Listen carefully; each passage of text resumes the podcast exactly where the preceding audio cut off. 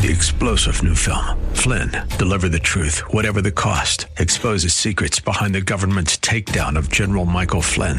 Flynn knew what the intel world had been up to. He ordered the first audit of the use of contractors. This set off alarm bells. He told the truth. He was the most dangerous person for Donald Trump to hire. They had to get rid of Flynn. Flynn, deliver the truth, whatever the cost. Available now. Watch it today. Go to salemnow.com. Salemnow.com.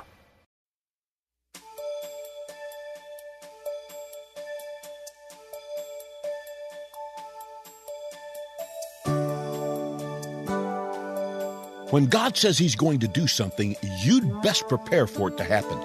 Join us today as Pastor Rander continues in what it meant for mankind in this message, God's universal judgment. He'll be teaching from a number of scriptures, so get pen and paper ready as we begin. In Revelation chapter 3, verses 15 through 17, you see a church rebuke the Laodicean church. It says, I know your works, that you are neither cold nor hot. I could wish you were cold or hot, so then because you are lukewarm and neither cold nor hot, I will vomit you out of my mouth because you say, I am rich, have become wealthy, and have need of what? Nothing. I don't need it. I don't need nothing. I don't need anybody. I'm all right. And do not know that you, he's talking to the church, you are wretched, miserable, poor, blind, and what? Naked. Now that's bad off, y'all. And you know what? The Laodicean church is not a church that's by herself. Because many churches in the times in which we live not only globally, but in this country, as we celebrate the coming Independence Day, many churches today are wretched, miserable, think they're rich and they're poor, blinded to their sins, blinded to their ways, and naked before a Jehovah God. Now turn back to Malachi chapter 3. In this particular passage, the prophet Malachi warns Israel of the imminent judgment to come. Verse 1 preparation for the Lord's coming and judgment. Look at verse 1. Behold, I send my messenger, and he will prepare the way before me. And the Lord whom you seek will suddenly come to his temple. Even the messenger of the covenant in whom you delight. Behold, he is coming, says the Lord of hosts. Now in verse one, the prophet Malachi says God will send his what? Messenger who will prepare the way before me. Now the messenger who is sent by God is none other than John the Baptist, who came to prepare the way. Turn to Ma- Ma- Matthew chapter 11, verses uh, 7 through 10, and you'll see that validated so clearly. In Matthew chapter 11, verses 7 through 10, it says, As they departed, Jesus began to say to the multitudes concerning John, What did you go out into the wilderness to see? A reed shaken by the wind. But what did you go out to see, y'all? A man clothed in soft garments? Indeed, those who wear soft clothing are in king's houses. But what did you go out to see? A prophet?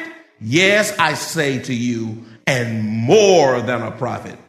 For this is he of whom it is written, Behold, I send my messenger before your face who will prepare your way before you. So who prepared the way before the coming of the Messiah? John the Baptist. He did his, he did indeed. John prepares the way for the coming Messiah who was born in Bethlehem of Judea, uh, the house of bread, uh, in the house of bread was born the bread of life. Jesus being our, our Emmanuel, he was God with us so that salvation could come to us. But unfortunately, he came unto his own, and his own received him what? Not. He was a prophet without honor in his own town. He was the most perfect and holy example before men, died on Calvary's cross to redeem lost humanity Uh, for the, from the penalty and power of sin. And yet he rose in great victory and resurrection. His first coming was as a sacrificial lamb to redeem mankind, but his second coming will be as the coming King of glory to judge the world in righteousness. He's no longer coming as a baby. He's coming as God, King of kings and Lord of lords to judge this wicked world in his holy righteousness. And his second coming will be imminent. It will be unexpected. It will be unannounced. He will come as a thief in the night to those who are apathetic. He will come as a thief in the night to those who are negligent. He will come as a thief, thief in the night for those who neglect and abuse sacred things. He will come in a thief in a night to those who have such sleepy eyes to themselves. First Thessalonians chapter, First Thessalonians chapter 5, verses 2 and 3. Please turn there if you can turn fast enough. If you can't turn fast, just jot it down. First Thessalonians chapter 5, verses 2 and 3, it says, For you yourselves know perfectly that the day of the Lord so comes as a thief in the night. For when he says peace and safety, and that's what folk are forecasting you know, we all right. We are a nation of prosperity. Uh, we are a superpower. Look at our military might. We survived 911. We survived Katrina. It's going to be all right. Just live and let live. Peace and safety and sudden destruction comes upon them as labor pains upon a pregnant woman, and they shall not escape. Look back in verse 1 of chapter 3. Also in verse 1 is the phrase, even the messenger of the covenant. Behold, he is coming, says the Lord of hosts. Now you see messenger twice in verse 1. Do y'all see that in the text as I exegete it? Now, this messenger is different from the first messenger uh, in the first phrase of the verse. My, mes- my messenger in the opening phrase of verse 1 is a reference to John the Baptist. But in the middle of the verse, it says, even the messenger of the covenant. That is a reference to the Lord Jesus Christ himself, who will come in judgment. Christ came and he fulfilled the law and he ushered in a new covenant of grace. Jeremiah chapter 31, if you could turn there fast enough. Jeremiah chapter 31, verses 31 through 34 is a profound text dealing with that new covenant. Jeremiah 31, chapter 31, verses 31 through 34. I love this. It's just sweet to my soul.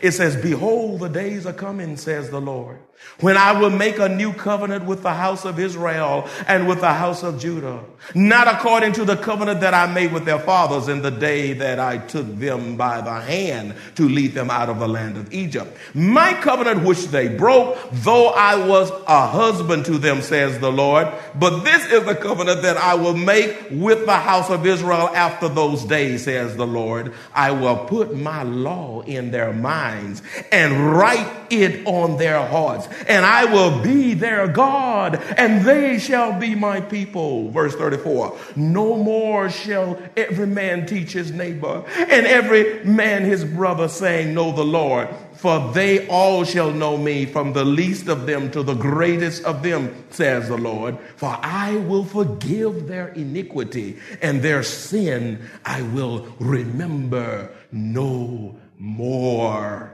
No more.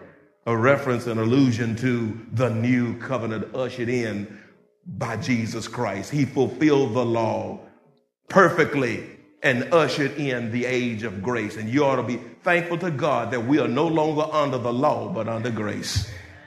Amen. Because I tell you, those under the law, a rebellious child will be put to death. Amen. Uh, under the law, y'all would wear me out. I would have blood all over me because I would be offering up offerings for your sins. And we would, you have to bring those offerings, perfect uh, lambs without blemish, and all these kind of things. But that old sacrificial system has been done away, and in has come the age of grace because of Jesus Christ is the author of time. And, and if you want to know what time it is, look at Jesus. Verses 2 and 3 is the purging by the Messiah purging by the Messiah. Verses 2 and 3 says, But who can endure the day of his coming? How many y'all know Jesus is coming back again? That since Jesus is coming back again, Malachi asks a question, but who can endure the day of his coming? And who can stand when he appears? For he is like a refiner's fire and, a, and like launderer's soap. He will sit as a refiner and a purifier of silver. He will purify the sons of Levi and purge them as gold and silver, that they may offer to the Lord an offering in righteousness. In these two verses, judgment begins with God's people who broke the covenant with God. Malachi says, you know, judgment is not going to begin with the Hittites and the Amalekites and all those other. I, I'm going to get you because I emancipated you. I redeemed you. I brought you out of the land of Egypt. I, I, I set you uh, uh, uh, uh, apart from all the other nations so that I could be glorified through you. But she broke covenant and went a whoring after other gods and because Israel was so steeped in sin, Malachi asked the riveting question when judgment comes, but who can endure the day of his coming? And who can stand when he appears? Now, to purge, you say, where say purge? You hear talking about purge, purge, purge. To purge is to purify. To purge is to cleanse. To purge is to wash away sins that contaminate the people of God and separate them from a holy God. And the coming of the Lord will purify. He's going, I'm going to come and I'm going to purify Israel by purging out the wicked as a refiner's fire purifies and fuller's soap cleanses the dross or rubbish. You know, when you use soap, the, the purpose of soap is to get the dirt out. Amen. You don't take a bath without soap. You need some good soap to get that what? Dirt off. And sometimes when that dirt settles in deeply, you just sometimes you can't get it out quick because it's so steeped in there. So y'all know where I'm going. So sometimes you have to let it what? There you go. You got to let it soak. And you know what? Some of us are so steeped in sin, some of us need to just soak in the blood of Jesus Christ. Need to, need to soak in it so that that stuff can be raised up and done away with. Oh, I remember the days before all these electric washers and all this stuff. My mama had something called a rubbo. Somebody know what I'm talking about. These new folk don't know what I'm talking about. But they had something called a rub boat, and she would get down on her knees in that bathtub, and she would get get, and we were six of us, and she would get and put soap and stuff in it, and then boom, boom, boom, boom, boom, and she'd be singing while she's rumbling through those ridges. And she was and, but she had soap in it and it was the purpose was to purify and to cleanse so that we would smell clean and listen if you're not soaking in the blood of jesus christ you is just as stinky as you could be. And you're not clean in the nostrils of almighty god. He says i'm gonna come and uh, i'm gonna purify as refiner fire does. Listen, uh, uh, we, we all like diamonds and fine and, and fine jewelry and all these kind of things. But let me tell you something. If you go over in the Congo where all that gold and stuff is, if you take that stuff out in the raw and say, where, you say, ugh, what is this? You won't put that mess on your hand. You'll be calling something valuable mess. You know why? Because it hasn't been purged, hasn't been refined it hasn't been put through the fire so that the rubbish and the dross can come out so that it can sparkle and lure you to purchase it because of its sparkling beauty. But it cannot sparkle until it has first gone through the refiner's fire. And be it known to you today, we cannot sparkle for Jesus we cannot shine like the noonday sun for Jesus until we first have gone through the refiner's fire. That's why those trials come. That's why trouble gets all in your way.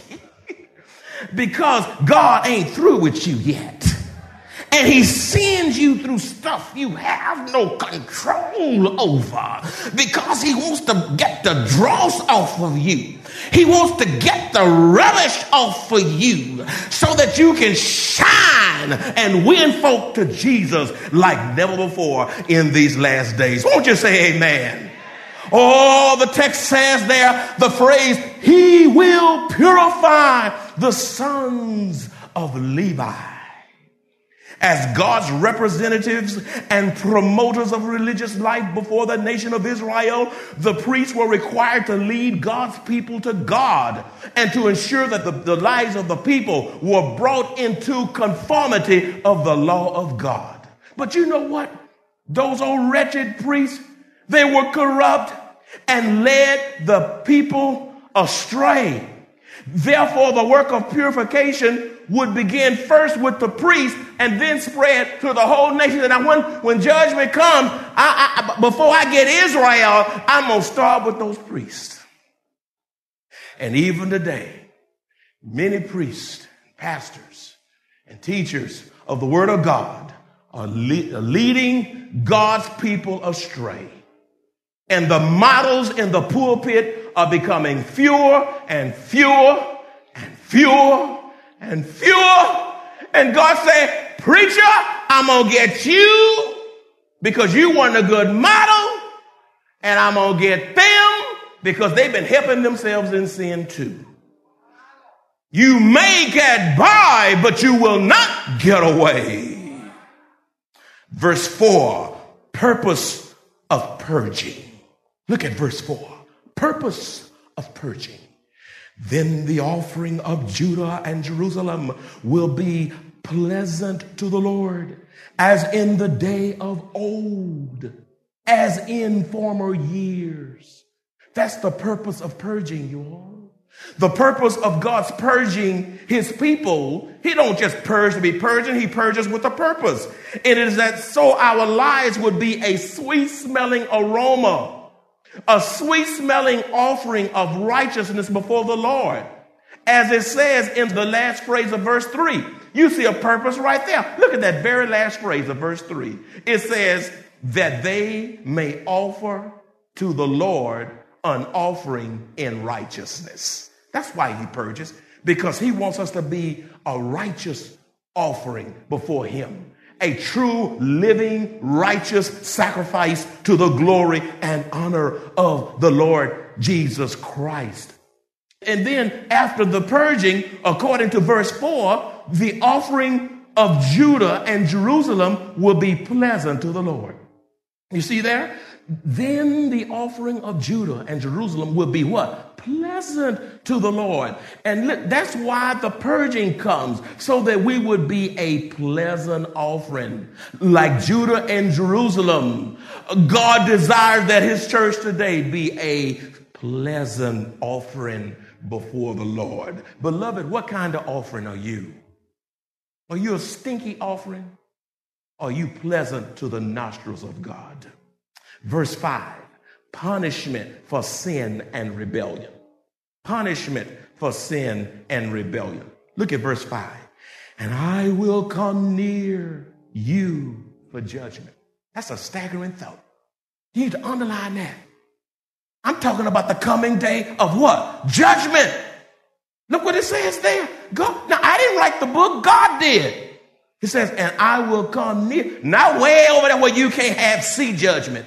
I'm going to bring judgment so close to you that you can't miss it. I will come near you for judgment. I will be swift.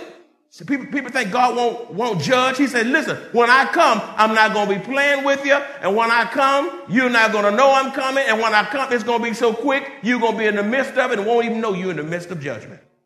I will be a swift witness against you sorcerers, against you adulterers, against you perjurers, against those who exploit wage earners and widows and orphans, and against those who turn away an alien because they do not what? Fear me, says the Lord of hosts. And that's what's wrong in the church today. The fear of God no longer resides in the hearts of people. That's why they can miss church when they feel like it come late and think they can worship healthily. Very, very healthy. That's why they can miss communion, the Lord's Supper service, knowing that you didn't die for your sins, knowing that Jesus paid it all. And then you would just look cocky and say, I ain't coming because I don't feel like it. Or you focus on the wrong stuff and you miss the sacraments of a holy and just God. Oh, people, where's the fear of God? Where is the fear of God?